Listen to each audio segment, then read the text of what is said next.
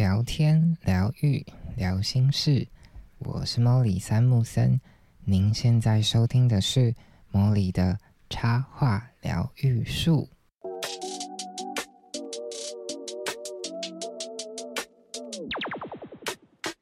Hello，各位树洞的伙伴，又来到了成为职业插画家系列啦。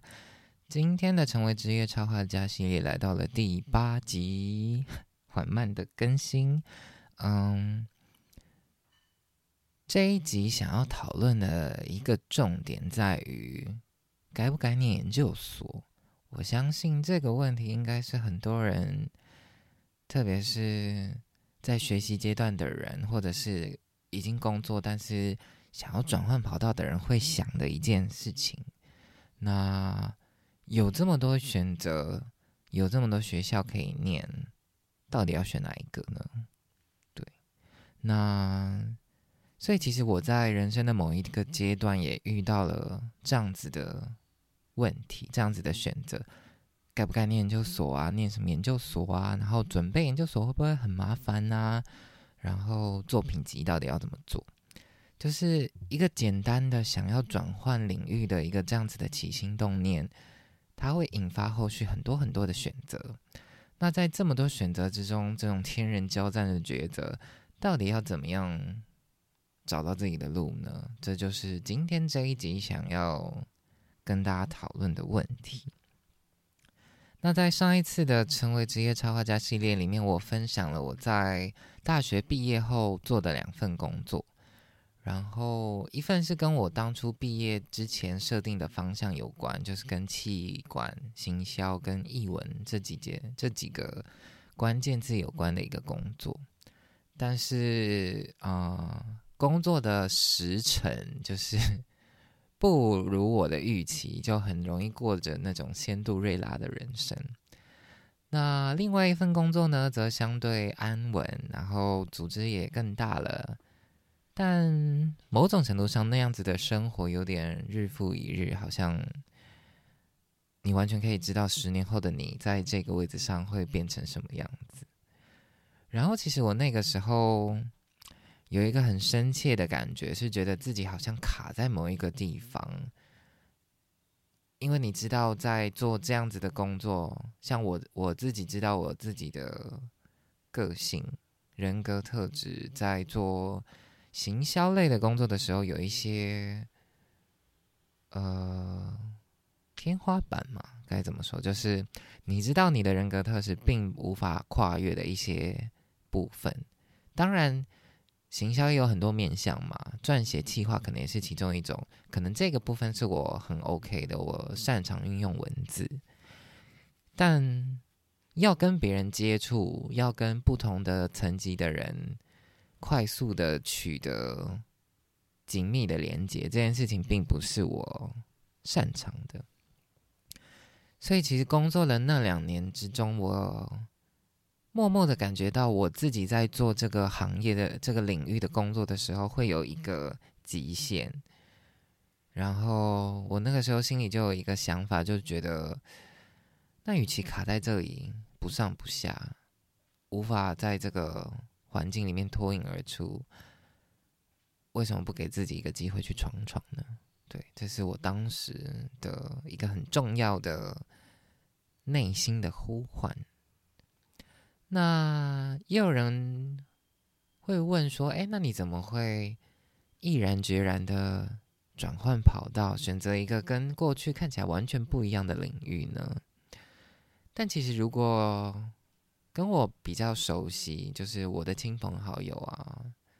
会知道其实这一切事情都有迹可循。因为我在很多不同的阶段，即便我做的工作不是跟创作、不是跟艺术设计有关，但我还是会时不时做一些小的东西呀，做一些啊小的插图啊，去满足我的那个创作的欲望。所以，其实跟我熟识的伙伴，其实都知道我一直都对这块很感兴趣，只是我一直没有真正踏出那一步去做这些事情。所以，这也算是酝酿了好一段时间、很长之后的结果。你看，我到了二十真的到了二十四、二十五、二十四左右的时候，才慢慢的愿意接纳内心的那个声音。我觉得每个人的时区不一样，每个人所在的时间不一样，你愿意接纳内心的声音的时间肯定也不一样，所以不需要觉得好像太老了，或者是太小了。就是时间是一个虚幻的单位，它其实如果拉长在你的生命旅程来看，其实所有人都还是在很年轻的状态。如果以灵魂的岁数来说，我们都是永远年轻的状态，所以酝酿一段时间也不是一个不好的事情。那我觉得就是因为我在进入到第二份工作的时候。它是一个相对稳定的工作，所以我多了一些进修的可能。就是我的下班时间比较固定，所以我可以安排我的下班时间去上一些像社区大学的课啊、讲座啊等等的。第一份工作可能没有办法，但第二份工作就可以有这样子的空间。所以我就在那个时间花了很多时间思考跟学习，找到我到底想要干嘛的摸索。我觉得这对于一个出社会的新鲜人的养成是很重要的一件事情。我们在出社会的时候，很多事情都还是很不熟悉，不了解社会，不了解业界，不了解职场到底怎样才能往前，怎样才能成为这个行业里面独当一面的角色。但你很常遇到的状况是，你进到这个职场的时候，人家就希望你可以立刻有即战力。所以你就开始不停的掏挖自己，你把你所学的、所会的任何可以在短时间内掌握的东西都快速的给予。但如果这个给予是没有办法持续的，也有东西来填补的时候，它会让你觉得有一种枯竭的感觉。我特别在第一份工作有这样子的感觉，因为每一件事情都过得很快速，但每一件事情快速结束之后，我没有。足够的时间去消化那些快速中产生的错误，或者是可以修正的地方，以至于当下一次的 project 再进行的时候，我可能又会遇到同样的困扰、同样的问题。那是因为我在前前面的一个专案没有办法有时间去整理、吸收到下一个案子所产生的问题。我觉得这样子会导致你会有一种一直被掏空，然后但是你的底蕴、你的底气都还没有被填满，以至于你没有办法很悠游自在的在所有的案子中来去。所以其实我当时做了一个事情，我就是重新盘点我手上赚了多少钱。其实，在大学毕业之前呢，我心里也是有一个想象，会觉得希望我可以有一天可以出国去念书。有这样子的想想想法，然后我就带着这样子的想法去工作。但真的工作了两年之后，我再去看我手上的存款，我会发现，哎，其实这两年的累积依旧不足以支付我想要出国的进修的这所有的花费。即便我已经是一个住在家里，然后相较开销上不是特别。挥霍的状态下，还是没有办法达到那样子的程度。我就会觉得，哇，能够真的出国进修的人，的确是需要有一些 本钱，或者是你愿意先背一笔债，然后去完成这个学业的这种投资。对，那至于一个到底该不该贷款去完成这件事情呢？其实当时的我也是充满。未知的，就是是很不确定的，所以，嗯，进修艺术设计领域这个部分，其实我没有长时间经验过。在我过去的学习历程，像我曾经有在某一集提到，我曾经去过画室学习，但就是在那一次的经验中，我就抗拒学画这件事情，以至于。我不知道我到底可不可以有那个能力把自己浸泡在那个地方。我不确定我是不是真的喜欢全然的把自己放在那里，因为它跟我过去抓的浮木不太一样，它有很多位置，有很多疑问。但是，我觉得我不断的在很多的嗯分享，或者是在这个系列里面不断的提到一个概念，就是 you you never try, you never know。当我们没有尝试的时候，对于我们未知的东西，永远是抱有一种恐惧，因为你不知道会为你带来什么。可是你要怎么样才能知道呢？永远都是真的，当你真的尝试、真的体验之后，你才会知道。即便别人告诉你的，那也是属于他的经验，是不是适用在你身上，你也不知道。所以，成功的踏出那一步，去往你想要的方向走，我觉得是在这一段自己跟自己对话的练习中很重要的一个学习。那我当时就是考量了我自己当时工作了两年之后的经济的状况，还有我对于创作经验的基础，我就觉得。我不确定我是不是真的喜欢，那真的需要一次就投入这么大的资本吗？或许可以再想想，所以我就选择以报考国内的艺术设计研究所作为我的目标，作为我转换跑道的一个依据。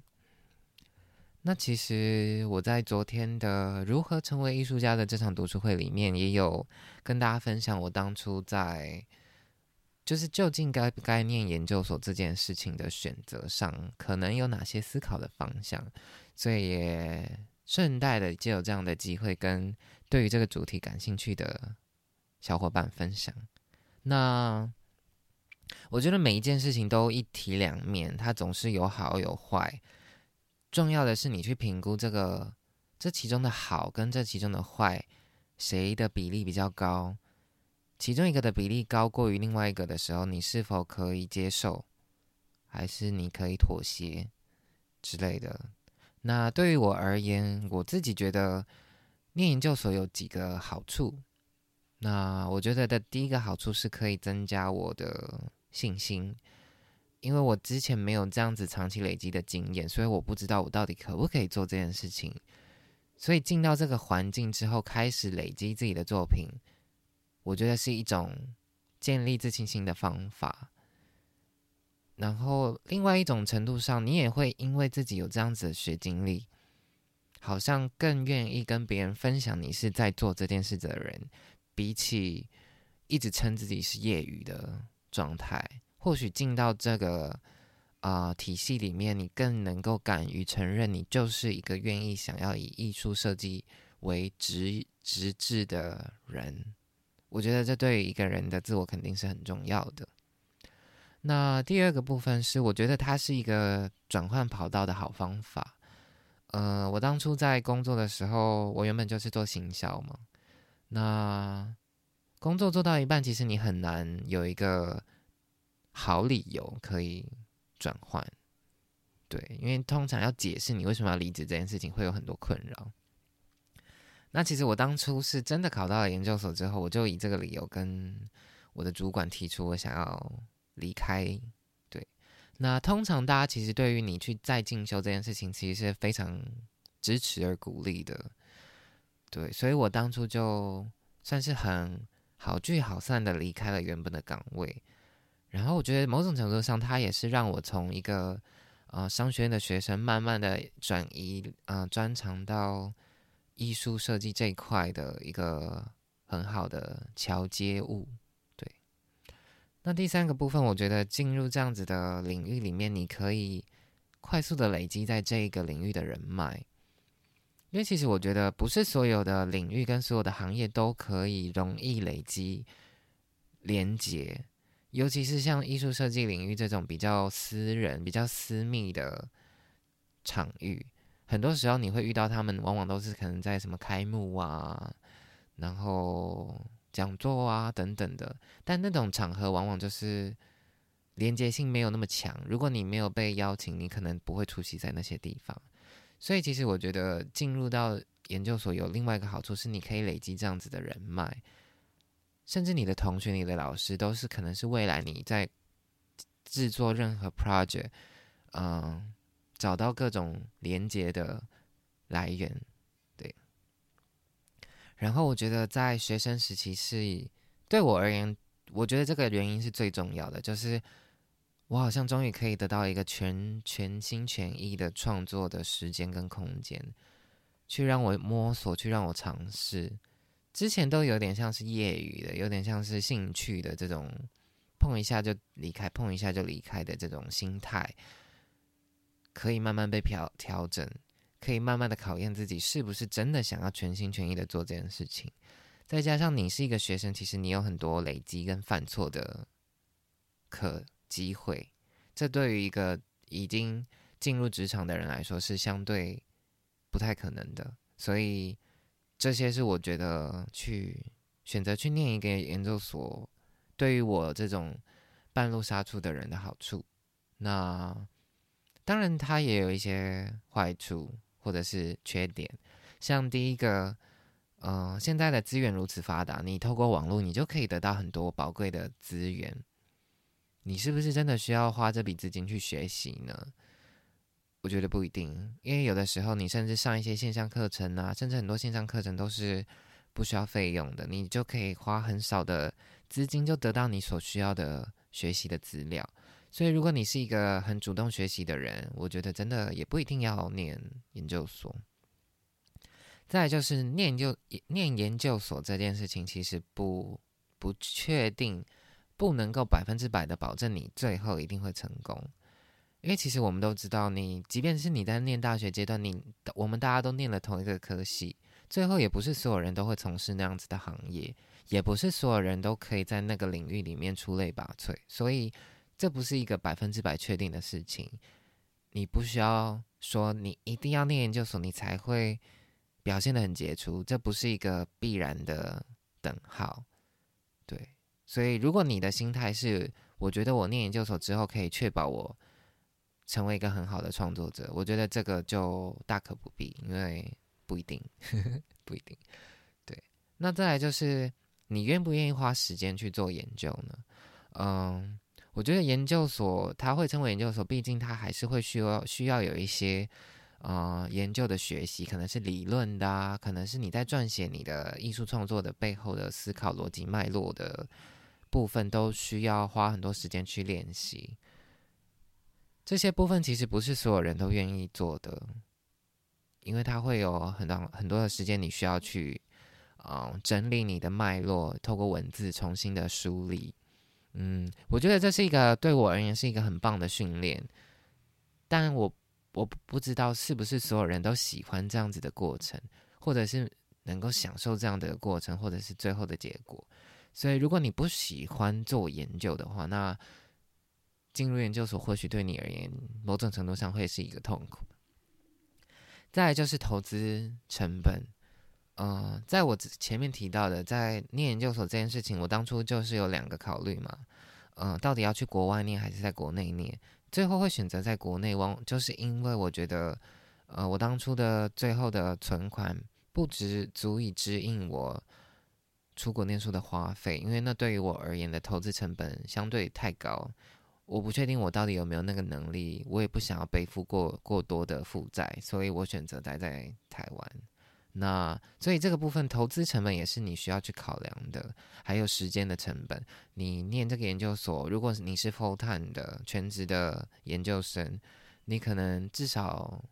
快的话一年两年跑不掉。艺术创作，我觉得往往都至少会两年甚至三年。对，因为你需要时间去酝酿累积你的作品。所以，我觉得这都是值得去考量的地方。那你必须去权衡这之中的好处是不是大过于你心目中觉得的坏处。那如果是的话，或许念研究所会是一个好的选择。好，那我们讨论完该不该念研究所之后呢，我们再继续看我当初是怎么选择念哪一间研究所。嗯，这是我的。看法啦，我只是提供我当初选择的依据，然后你可以参考看看。如果你跟我是有相同的想法，或许你可以，或许这样子的选择的结果会是你可以参考的依据。对，那第一个我当初的选择就是我不想要待在台北，很主要的原因是因为，啊，我从出生到除了当兵跟交换，我离开了台北之外，我很多时间都是在台北生活，所以我想要有不同的生活体验。我觉得那个感受生活以及从生活得到养分这件事情，对于一个创作者也是很重要的。所以我当初下的第一个清单的选择就是，我希望这间学校不要在台北。对，那你可以参考看看。再来第二个，我提供的选项是我希望这间学校是一间国立的学校，因为其实老实说，在台湾也有国立跟私立的差别，国立跟私立的学费可能。一学期就差了个两倍，也就是说，你念研究所一一年的时间，可能其他人在念私立学校，他只能念一个学期，再加上那些住宿费啊等等的时间，呃等等的成本，那个你存款的消耗的速度就会很不一样。那我当初会考量这一点，是因为我觉得从事艺术设计，你还需要创作啊，那些材料费也是一笔。开销那些学习这些技法的费用也是一笔开销，如果再加上私立的学费，那可能又更可观了。所以我当初就把目标锁定在公立的学校。再来第三个选择是我希望这间学校对于非本科的学生的接受度比较高。我觉得这是一个很实际的考虑，因为其实你报考、准备报考到。参与考试、制作作品集、交通费、面试，每一个环节其实都会要花钱。那如果这个学校你知道，他本来就是只爱收本科毕业的学生，如果你这样子贸然的投递，其实某种程度上你就是把钱投到大海里。对，所以。我当初在选择的时候，我就是特别找这种可能对于非本科系的学生接受度比较高，可能我们的作品的完整性啊精致度还没有那么高，但是你可能喜欢我做这些作品的概念，你接受我从不同背景来带来的可能性，那我会更愿意在这个领域做这个学校做尝试，所以这三点是当初我。做选择的主要的原因，那其实综合以上几点考量之后，我就把我的志愿锁定在两间学校，一间就是阳明交大的应用艺术所，然后另外一间就是成大的创意产业设计所。那那个时候其实对于职涯方向还不是那么确定，所以我就进一步在啊研究这两个科系开的课，然后还有。学校的老师的一些指导的论文，我觉得去看过去的你可能有兴趣的老师他指导出来的论文，也是一个很棒的参考依据。因为你知道这个老师可以接受怎样子的创作的范围，然后会得到大概是怎样子的指导的成果。我觉得那也是协助一个人在判断你，比如说你要找什么教授，或者是你要考什么研究所这件事情，是一个很棒的。呃，可呃参考的来源。那我最后就是选择了阳明交大的应用艺术所作为第一也是唯一的志愿。其实很多人在考研究所的时候都会选想说，哎，那既然都要考了，要不要多考几个？那我觉得每一个人的呃想法不一样啦。但我当初就是觉得，如果你要多报考一间学校，你就需要多付出一些心力去准备。不论是时间，或者是金钱，或者是精力，都会需要花到一定的能量去做这些事情。那因为我当初是在就职的状态，就是我的前一份工作的状态下去准备这件事情，所以其实我没有那么多时面试的时间可以安排，通常都只能在假日，不然其实老实说，平日是很难抽空去参与面试的。但很多时候，有的时候研究所的考试它就是在平日，所以因为假日他可能会需要再支付老师额外的资金才能够来当口尾，所以通常学校可能不一定愿意做这些事情。那我也曾经听说过，有些人会把这样子的费用转嫁到面试的学生身上，所以就某种程度上，它都是一些可以权衡考量的部分。那就是因为这个原因，所以我最后就决定放手一搏，就是不要给自己有后路，要么全有，要么全无，这样子。那既然决定好了考研究所了之后呢，其实我觉得更重要的一件事情是，你需要去规划你的进度跟时间。我当初是先查了这个研究所的历年的考试的时间，就是不管是申请交件的时间啊，面试的时间，然后我也同步的问曾经呃，或者是已经在里面学习的同学。那因为我当初是真的已经工作过了，再回来考研究所嘛，所以其实有些我在大学期间认识的同学，他们也有考到这个研究所，然后已经在里面就读的，我觉得。这些都是很好的资源，你可以问问看看里面的风气呀，或者是呃如何准备考试。那经历了这些的前期的资料收集之后，我就知道，哎，大概什么时间我需要把作品交出来，那我可以准备多少的东西去，包含前期的印制啊，呃，嗯，整理所有的作品啊，把它排版啊等等的，我可以有多少时间来做这件事情。所以主要的后期我都把重心放在准备我的作品集这件事情上。我觉得，特别是在艺术设计领域，一个好的作品集是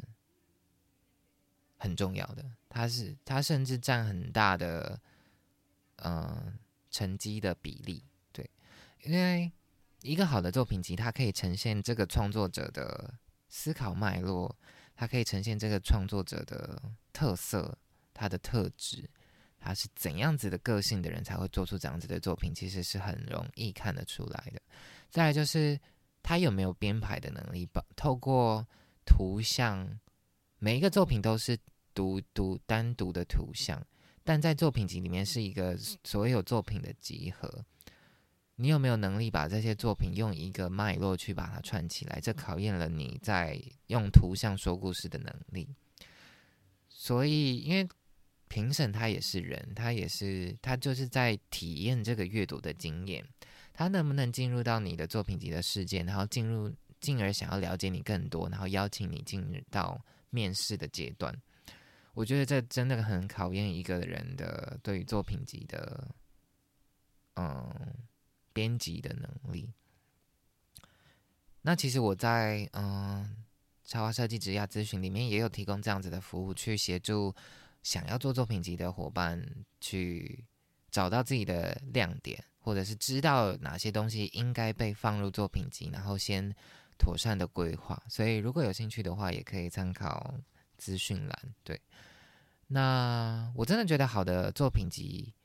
不管在哪个阶段，都可以望为你得到面试的机会。不管你在考研究所、考大学，嗯，或者是甚至到你工作，都是如此。那这个往往都展现在，如果你有一个好的作品，但你没有好的编排能力，其实就是很容易被筛选掉，尤其是在竞争特别激烈的环节。如何将过去累积的作品变成，以及你的经验变成一个好的说故事的方式，把它好好的呈现，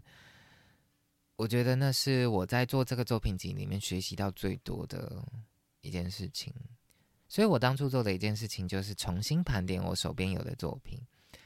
但你知道，身为一个非本科生，他本来的我自己本来的作品的数量就很不多了，所以我知道我必须要为了这个啊新的考验做一些新的东西，除了之前累积的东西之外，那我当初做了一个作品，我觉得对于我而言也是在我的创作脉络里面很重要的一个作品。这个作品的名称叫《花风》，那它是来自于夏雨的一首诗。诗的内容大意是在讲说，一朵花疯了，然后因为他明白了，最后他终将落下，化为尘泥。那其实我当初听到这首诗的时候，我其实蛮震撼的，因为我觉得人不就像是一朵花吗？你同样会生老病死，就像花一样会萌芽生长，然后。花开，然后最后凋谢，变成成泥。我当初看到这首诗，我心里想的一个问题是：为什么不好好趁这个？如果我们的人生都是如此短暂，为什么不好好趁这个短暂的时刻去竭尽所能的绽放呢？因为如果不这么做的话，会不会很可惜呢？这是我当初想的，所以我就用这样子的概念，把它做成了一种概念式的专辑，透过不同的歌去串联我想要表达的这个概念，也是间接的暗示了我过去从嗯商学院的背景，然后慢慢的倾听自己的声音，然后越来越靠。近更自己心里更想要达成的目标的自己的这一段心路历程，那其实我觉得作品集它就是尽可能的呈现你最精彩、最好的那个部分。有一些真的不用什么都放，你就是截取你觉得最精彩的、最属于你的、最能够呈现你的部分，然后好好的把它编排就好了。我当初遇到一个困难是，我知道我的手绘能力并不强，然后电绘的能力也是，就是学过 Photoshop 跟伊拉，但就是很基本的操作。那我要怎么表现呢？我觉得有一个漫画圈的大神叫 K 达，然后他分享了一一个一段文字，我觉得很棒，想说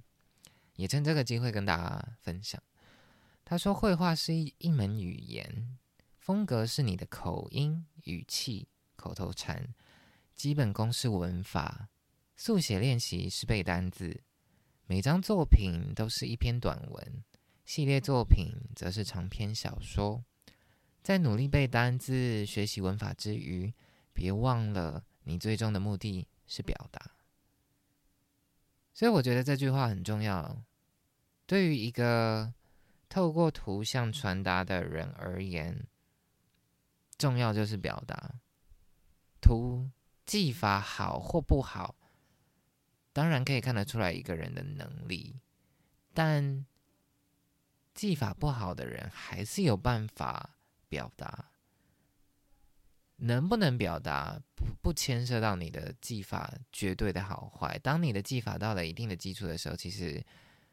很多东西都是可以被表达的，所以我当初在做这个作品集的一个核心的想法，就是用我能力所及的方式去讲好一件事情。而我觉得这也是，即便到了研究所阶段，真的进入研究所，或者是真的毕业之后，最考验的一个事情。很多人都会想着我的作品要做成什么样、怎么样、怎么样，多么精美的状态。但他还没有盘点他现有的能力，他是不是有能力做到那个范围，以至于有的时候会有点怎么讲东施效颦嘛，就是卡在那里。你知道他的企图是想要到达那个阶段，可是他现在的执行力还不够，所以其实这个我们在看作品的几集的时候就会知道，哦，这个人现阶段的作品的执行力还完整度还不够，那就就就考验。啊，怎么讲？评审是不是这一套了？如果他喜欢你的 concept，他觉得你执行力可以进来培养，那他可能会要你。但这就是相对比较冒险的一种挑战，对。所以掌握自己有多少技能，掌握自己有多少知识，能不能把想说的东西好好的表达出来，我觉得这是一件非常重要的事情。他会带你去很远的地方。那在今天这一集的成为职业插画家系列呢，主要就是在分享，呃，我当初在考研究所的这个阶段的一些选择的依据，还有我是如何准备作品集的。所以，如果你喜欢这一集的内容，欢迎你到 Apple Podcast 上帮我留下五星评分，然后也欢迎推荐给你的亲朋好友来听这一集。我觉得这一题可能相较之下特别实用吧，对于一些在选择上感到迷惘的伙伴，对，那